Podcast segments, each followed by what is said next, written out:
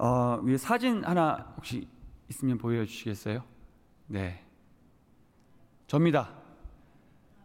제가 이전에 사역했던 교회 중에 한 곳에서 잠깐 한 4개월 정도 그 제가 어린이 부를 담당했었습니다. 어, 이게 뭐 짧았지만 나름 이렇게 재밌게 어, 사역을 했던 것 같아요. 지금 보시는 것처럼 아이들과 함께 이제 TV 찬양을 보면서 이렇게 율동을 하고 나름대로 재미가 좀 있었던 것 같습니다.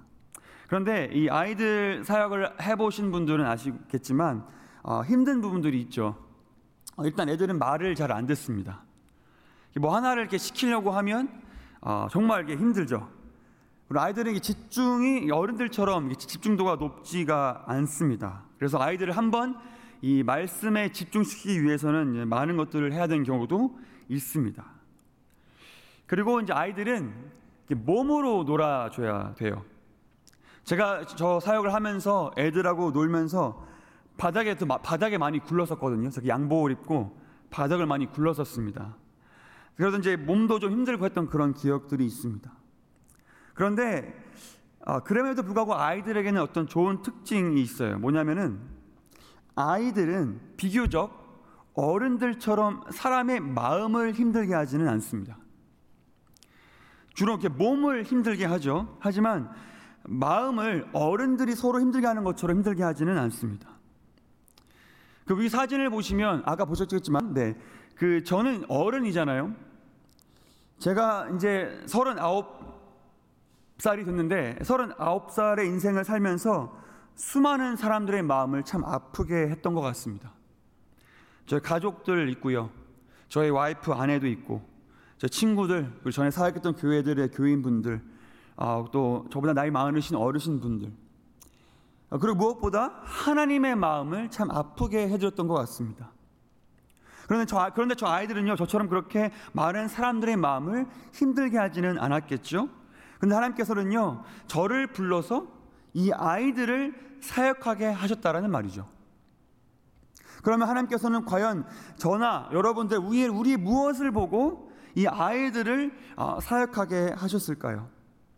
그리고 저뿐만 아니라 지금 저희 교회 현재 저 어린이들, 아이들이, 우리 아이들이, 우리 어른들, 우리 교회 수많은 어른들을 보게 되는데 우리는 이들한테 무엇을 가르쳐 주어야 할까요?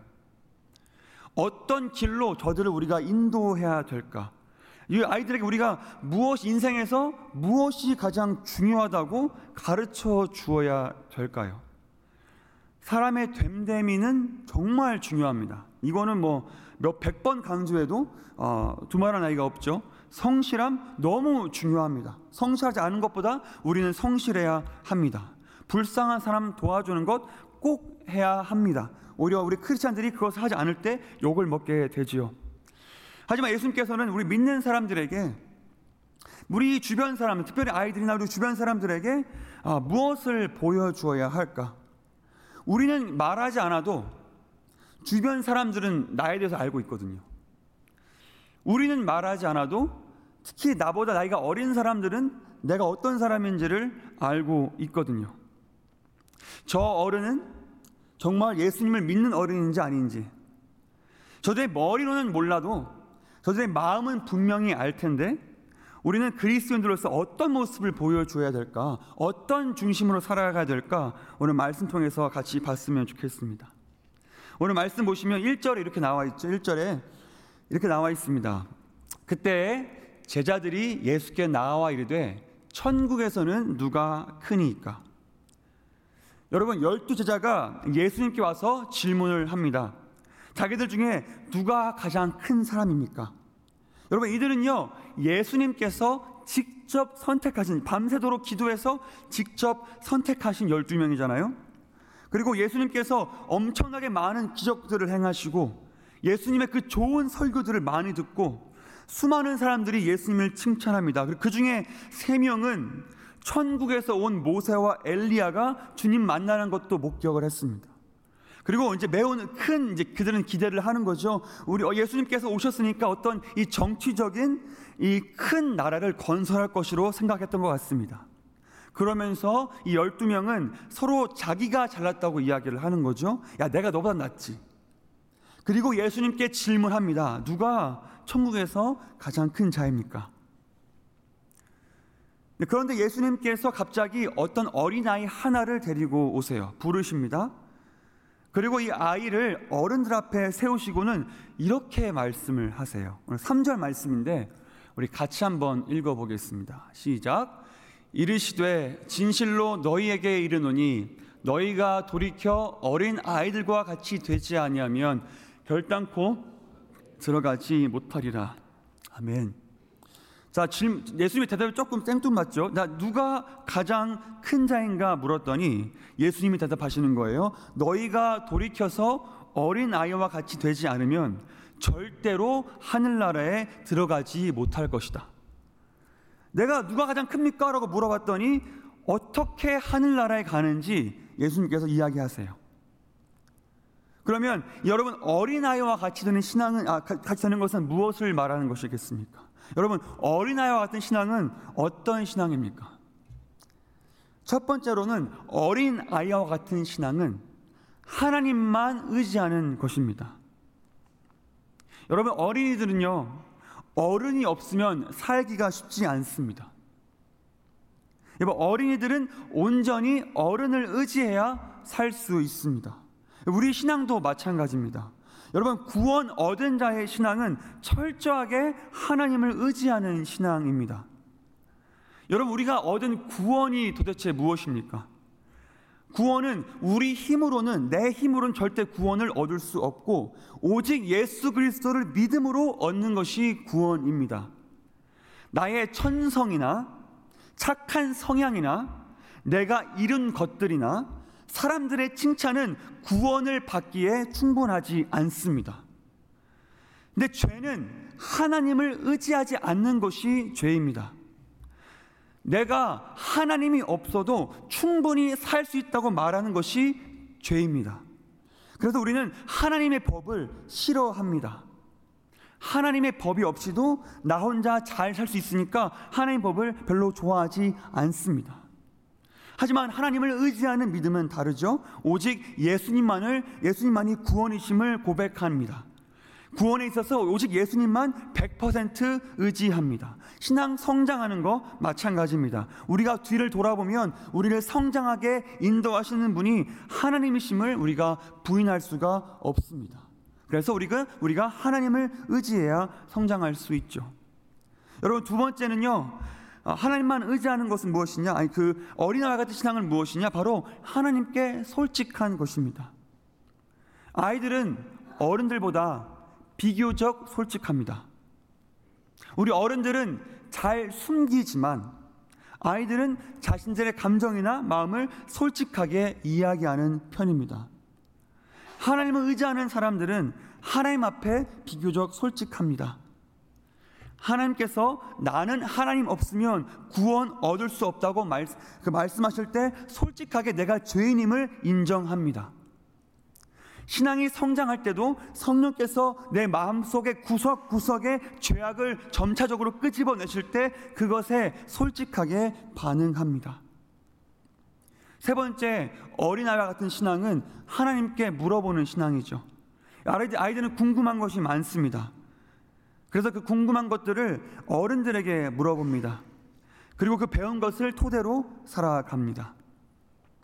어린아이와 같은 신앙은 이처럼 하나님 앞에 여쭙는 신앙입니다. 하나님께 기도하기를 시작합니다. 하나님의 말씀을 먹기 시작합니다.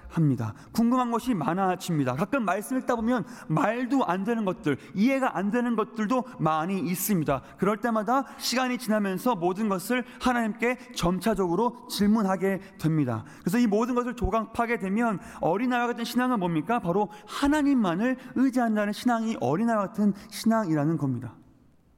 여러분들 예, 이 제자들이요 예수님께 물어본 질문이 뭐라고 했습니까? 하늘 나라에서는 누가 가장 큰 사람입니까? 라고 질문했습니다. 여러분 하늘나라에서 누가 가장 큰 사람이 큰 분이십니까? 당연히 예수님이시죠. 그런데 제자들은 천국에서 가장 크신 분께 질문합니다. 이게 우리 인생이에요. 예수님 없어도 내 인생에서 내가 가장 큰 자입니다. 내가 열심히 살았고 나 정도면 괜찮으니까 예수님께 질문하는 겁니다. 예수님, 나 정도면 그냥 천국 갈 만큼 괜찮은 놈 아닙니까?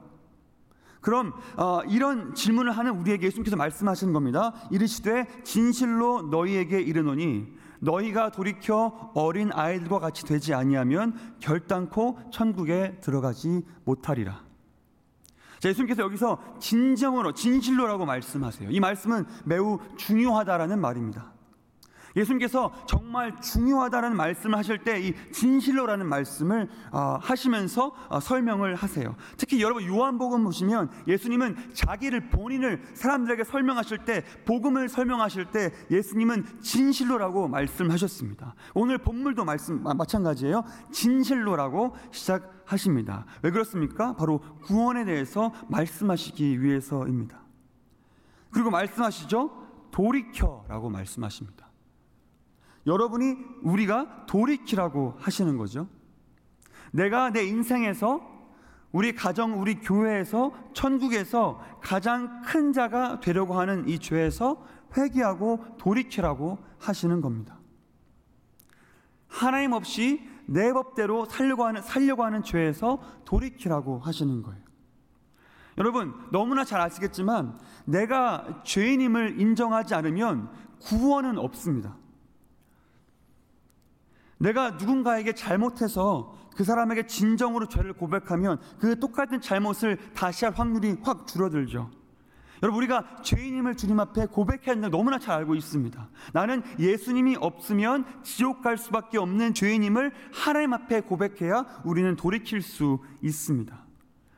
여러분 가끔 교회는 다니지만 하나님 앞에 진정으로 내가 죄인임을 고백하지 않는 분들이 종종 계시는 것을 보게 됩니다. 이 복음에 대해서는 지적으로는 동의는 하지만 어떤 죄에 대한 부분을 나한테 대입하려고 하면 입을 딱 닫고 절대 나는 죄인이 아니라고 이야기합니다. 어, 신학이나 뭐 성경 공부에 대해서는 교회 생활 오래 했으니까 박사입니다. 교회 생활에 대해서도 박사입니다. 찬양도 가끔은 뜨겁게 할 수 있을지 모르겠습니다. 하지만 하나님 앞에서 나 자신이 예수가 없으면 지옥 갈 수밖에 없는 죄인임을 고백하지 않습니다. 그럼 절대 구원은 없습니다. 절대 천국은 없습니다. 지옥이 기다리고 있을 뿐입니다. 예수님께서 이렇게 말씀하십니다. 너희가 돌이켜 어린 아이들과 같이 되지 아니하면 결단코 천국에 들어가지 못하리라. 여러분 여기 예수님은 굉장히 단호하게 말씀하세요. 그러니까 돌이켜 어린 아이들과 같이 되지 아니하면 절대로 하늘나라에 들어가지 못한다고 말씀하셨습니다. 제가 어린이와 같이 어린 아이와 같이 되는 것이 무엇이라고 방금 말씀드렸죠? 바로 하나님을 의지하는 믿음이라고 말씀드렸습니다. 여러분, 내가 하나님 앞에서 어른 행세를 할 수 있습니다. 우리는 내가 100살이 돼도 하나님 앞에서는 아이죠. 여러분, 4살 어린이가 이제 preschool에 가기 시작하면 자신을 big boy라고 이야기합니다. 나를 big girl이라고 이야기하죠. 내가 이제 조금 뭔가 할 수 있다고 생각하면 나가 빅보이, I'm 빅걸이라고 이렇게 자부합니다. 하지만 어른들이 보기에는 여전히 도움이 많이 필요한 아이죠. 그리고 빅보이, 빅걸이라고 하다가 집 밖으로 나가면 결국 죽을 수밖에 없는 인생입니다. 하지만 우리가 하나님 앞에서도 마찬 하나님 앞에서도 마찬가지입니다. 내가 하나님 없이 그냥 내가 이룬 것들, 나의 돈, 나의 명예, 나의 선행, 내가 내가 가지고 있는 교회에 대한 지식과 경험들이 이 모든 것을 들여서 내가 충분히 구원을 얻을 수 있다라고 말한다면 예수님께서 말씀하시는 거죠. 절대로 하늘나라에 들어가지 못할 것이다. 여러분 마태복음 5장을 보시면 이 산상수훈에서 예수님이 천국에 대해서 말씀하십니다. 5장 3절 같이 읽어보겠습니다. 시작. 심령이 가난한 자는 복이 있나니 천국이 그들의 것이니요. 아멘. 예수님께서 말씀하시죠. 심령이 가난한 자가 천국에 들어간다라고 말씀하십니다. 여러분 마음이 가난한 게 뭡니까? 바로 예수 그리스도가 없으면 나에게 내가 구원 얻을 수 없다는 것을 인정하는 것이 심령이 가난한 자인 겁니다. 그리고 그런 자들에게 하늘나라가 그들의 것이라고 말씀하시는 겁니다. 여러분 10절 마태복음 5장 10절 말씀을 같이 한번 읽어보겠습니다. 시작. 의를 위하여 박해를 받는 자는 복이 있나니 천국이 그들의 것임이라. 아멘. 자, 여러분 우리가 예수님을 믿으며 살면 예수님을 위한 방향으로 살게 되면 그 방향에는 박해도 있고 어려움도 있습니다. 하지만 우리가 그걸 알면서도 예수님을 따라서 그러한 방향 속으로 사는 사람은 구원받은 사람이 확실하다는 겁니다. 왜 그렇습니까? 세상은 반대로 살기 때문에 그렇습니다. 여러분 세상은 예수님이 구원이 아니다라고 지금도 가르치고 있습니다. 우리 힘으로 충분히 의로워질 수 있다라고 가르치고 있습니다. 하나님의 법을 따르지 않아도 괜찮다. 우리가 인간의 법만 잘 따르고 충분히 착하게 살고 의롭게 살면 괜찮다. 크리스천처럼 살면은 그렇게 지혜롭지 못한 행동이다라고 그렇게 가르친다라는 거죠. 하지만 우리는 그렇게 인정하지 않습니다. 우리 크리스천들은 절대 그렇게 인정하지 않습니다. 오직 예수 그리스도만이 우리를 죄에서 구원하실 수 있는 분이라고 우리는 그렇게 믿는 것이죠. 여러분, 내가 아무리 나를, 나를 의지하면 내가 아무리 담대하고 용감한 사람이어도 예수님을 위해서 굳이 어려움을 당하지 않습니다. 아무리 내가 담대한 사람이어도 예수님 때문에 어려움, 박해, 어려움 길을 굳이 갈 필요가 없습니다. 여러분, 누가 보면 잘 아시죠? 18장에 보면 두 사람이 교회로 기도하러 갑니다. 한 사람은 바리새인입니다. 지금으로 말하면 뭐 목사님 비슷한 사람이겠죠? 그 당시 사람들에게 매우 존경받는 사람이었습니다. 근데 이 바리새인은 이렇게 기도합니다. 하나님 감사합니다. 저는 남의 물건 훔치지도 않았고요. 성적으로 물란하지도 않았습니다. 마약도 안 하고 술도 안 합니다. 저는 저 세리와 같지도 않습니다. 저는 금식도 하루에 두 번 하고 11조도 빠지지 않습니다. 정말 감사합니다. 이렇게 기도했습니다. 근데 두 번째 사람도 똑같이 기도하러 갔습니다. 같은 장소에 있습니다. 그 사람은 세리입니다. 세리, 세금을 거두는 사람이죠. 너무나 잘 아시겠지만 그 당시 세리들은 매우 나쁜 사람이었습니다. 매우 나쁜 사람. 일단 세금을 국가에서 매긴 것보다 조금 더 걷어서 자기들의 이익을 옆으로 취한 사람들이었습니다. 그래서 사기꾼 같은 사람들이었죠. 그리고 이 세리들은 유대인들이거든요. 유대인들의 세금을 걷어서 로마에 바친 일을 한 사람들입니다. 그러니까 유대인들 같은 종족의 유대인들이 좋아할 리가 없죠. 그런데 이 세리는 이 18장 13절 보니까 이렇게 행동합니다. 제가 한번 말씀 읽어보겠습니다. 세리는 멀리 서서 감히 눈을 들어 하늘을 쳐다보지도 못하고 다만 가슴을 치며 감히 눈을 들어 하늘을 쳐다보지도 못하고 다만 가슴을 치며 그리고 이렇게 기도합니다. 하나님이여 불쌍히 여기소서 나는 죄인이로소이다. 여러분, 우리 눈으로 봤을 때 인간적인 눈으로 봤을 때 누가 더 나은 사람입니까? 저는 바리새인 제가 만약 그 당시 살았으면 바리새인이 훨씬 더 나은 사람입니다. 물론 그 기도가 조금 교만해 보이긴 하지만 그래도 세리보단 훨씬 낫죠. 그런데 14절에 예수님 뭐라고 말씀하십니까? 우리 같이 한번 읽어보겠습니다. 14절 초, 아, 초반부입니다. 시작. 내가 너희에게 이르노니 이에 저 바리새인이 아니고 이 사람이 의롭다 하심 받고 그의 집으로 내려갔느니라. 아멘. 여러분 예수님은 다른 말씀을 하세요. 예수님의 눈에는 이제 이 세리가 의인이래요. 인간의 눈에 보기에는 이 바리새인이 의인인데 예수님 눈에 보기에는 이제 이 세리가 의인이래요. 여러분 무슨 차이가 있을까요? 왜 예수님은 이 바리새인이 아니라 이 왜 세리가 의인이라고 하셨을까요? 그 이유는 간단합니다. 왜냐하면 이 세리는 자신이 죄인임을 주님 앞에 고백이기 때문에 그렇습니다. 여러분 바리새인들도요 문제가 매우 많았던 사람들입니다. 일반 유대인들에게는 존경받는 사람들이었을지는 모르겠지만 하나님 앞에서는 수많은 죄를 지은 사람들입니다. 오늘 이 누가복음 책의 16장에 어, 보시면 이들이 돈을 얼마나 사랑하는지 알 수 있어요. 그런데 이 바리새인들은 자신이 짓고 있는 죄는 고백하지 않고 자신이 얼마나 행위로 선한 사람인지를 이야기했습니다. 근데 그에 반해 이 세리는요 자신이 죄인임을 하나님 앞에 인정했습니다. 여러분 이 세리들도요 열심히 살아야 정말 피 터지게 고생해야 그 자리 하나 그 자리 하나 얻을 수 있었을지 몰라요. 어떤 신학자는 그 당시 유대인 남, 유대인 남자들이 실업률이 높았다고 하거든요. 그러니까 이 세리도 나름 열심히 그 자리에 살았을지도 몰라요. 그런데 세리는 그거 기도하지 않습니다. 그죠? 하나님, 내가 죄인입니다. 나는 사기꾼이고 나는 나쁜 사람입니다. 불쌍히 여겨주세요. 라고 기도했습니다. 그리고 내가 하나님 앞에 죄인이라고 고백한 자를 예수님께서는 의롭다고 인정해 주셨어요.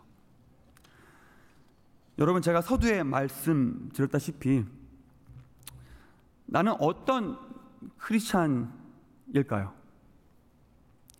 내가 교회를 지나다니면서 교회 어린 아이들이 막 뛰어다니잖아요. 그 아이들이 나를 볼 때 나는 어떤 크리스찬일까요? 우리는 아이들에게 무엇을 가르쳐 주어야 될까요? 나는 어떤 크리스찬의 모습을 보여 주어야 될까요? 내가 키워야 되는 사람들, 나보다 나이가 어린 친구들, 내가 신앙의 선배일 때 내가 이들이 어떤 길로 갈 수 있게 도와줘야 될까요? 혹시나 내 마음 가운데 이들을 하나님 앞에 어른답게 살게 하려는 마음은 혹시 없을까요? 야, 네 힘으로 살아. 교회 생활 뭐 있어 대충 대충 해. 열심히 살아. 열심히 살면 하나님이 알고 다 해, 주시겠지 뭐. 야, 착하게 살아. 혹시 그런 분들이 계시다면 이게 정말로 내 인생의 모토라면 주님 앞에 오늘 마음을 들여 내어놓고 주님 내가 잘못 살았군요 라고 말할 수 있는 시간이 되기를 소망, 소망합니다 혹은 내가 원래는 그렇게 믿고 있었는데 주님과 멀리 혹시나 멀리 떨어짐으로써 내가 조금씩 더 내 자신만을 의지해서 마치 나의 힘으로 여기까지 온 것처럼 내, 마치 내 신앙 성장도 여기까지 내 힘으로 온 것처럼 착각하며 사는 분들이 계시다면 하나님 앞에 마음으로 돌이키고 회개하실 수 있는 시간이 되시기를 바랍니다. 우리가 아무리 교회 생활을 50년을 해도요, 예수가 없으면 지옥입니다. 나 진짜 남부럽지 않게 살아, 남부끄럽지 않게 살았어. 야, 하나님이 날 보고 이 교회 봐, 봐주시는 거야. 내가 뭘 잘못했어? 라고 한다면 그분이 정말 그게 지난 30년, 50년의 인생의 신앙생활이라면 회개하셔야 합니다. 예수님만 의지하셔야 합니다. 그렇지 않으면 하나님께서 말씀하시는 거죠. 결단코 천국에 들어가지 못하리라. 제가 이런 이야기를 많이 하면 기분 나쁜 사람이 있을지 모르겠어요. 저도 이런 얘기하는 게 별로 좋아하지 않습니다. 지옥 얘기를 누가 좋아하겠습니까? 천국에 들어가지 못한다고 얘기하는 것을 누가 좋아하겠습니까? 하지만 한 가지 확실해요. 여러분, 만약에 지옥이 없으면 예수님이 굳이 십자가에서 죽으실 이유가 없습니다. 그렇게 큰 위험이 없으면 굳이 예수님이 십자가에서 돌아가실 이유가 없습니다. 그리고 우리 구원에서부터 시작해서 성장까지 예수님께서 우리를 인도해 가시는 겁니다. 하지만 너무나 감사한 것이 오늘 우리가 부족하지만 예수님은 우리가 어떠한 죄를 지었던지 상관없이 우리가 예수님 앞에 나와서 주님 나를 용서해 주십시오. 내가 죄인입니다. 주님 이것이 내 이것 정직하게 나의 모습입니다. 고백하는 자들에게는 언제나 주님은 언제나 주님의 은혜를 베풀어 주셨습니다. 베드로가 예수님 앞에 나와서 이렇게 얘기했습니다. 주님 내가 죄인입니다. 나를 떠나십시오. 예수님 뭐라고 말씀하셨습니까? 두려워하지 말라. 내가 너를 사람을 낚는 업으로 만들어 주겠다. 내가 죄인입니다. 라고 고백하는 자에게 뭐라고 말씀하신다고요? 두려워하지 말라라고 말씀하십니다. 내가 너를 사용하겠다라고 말씀하십니다. 여러분, 그렇게 우리는 좋은 하나님을 믿고 있습니다. 하나님 우리를 향한 은혜가 너무나 큽니다. 우리가 우리가 다른 사람에게는 숨기고 있을지 모르는 그런 모든 죄악을 다 알고 계심에도 불구하고 우리를 구원해 주셨고 우리를 지금까지 인도해 주셨고 오늘 이 예배 자리도 불러 주셔서 우리가 감히 하나님을 아버지라고 감히 예수님을 나 인생의 주인이라고 감히 내가 하나님의 자녀라고 부를 수 있게 해 주신 분이 바로 내가 아니라 예수 그리스도이십니다. 그 예수 그리스도가 우리를 오늘까지, 오늘도 인도하고 계시는 거예요. 제가 목사가 되면서 목사 안수 받을 때 했던 고백이 있습니다. 이제 목사가 됐으니 하나님 앞에 나의 죄악이 더 드러나겠구나. 정말 그렇더라고요. 저는 비교적 저의 약점에 대해서 매우 솔직한 사람이거든요. 근데 목사가 되니까 그게 잘 안 돼요. 그리고 마음속에 죄악이 더 가득해지는 것 같고, 머리만 더 커지는 것 같고, 저를 향한 사람들과 교인들의 칭찬을 하나님보다 더 의지하려고 해요. 그래서 어른이 돼가는 게, 나이 먹는 게 그래서 힘든 것 같아요.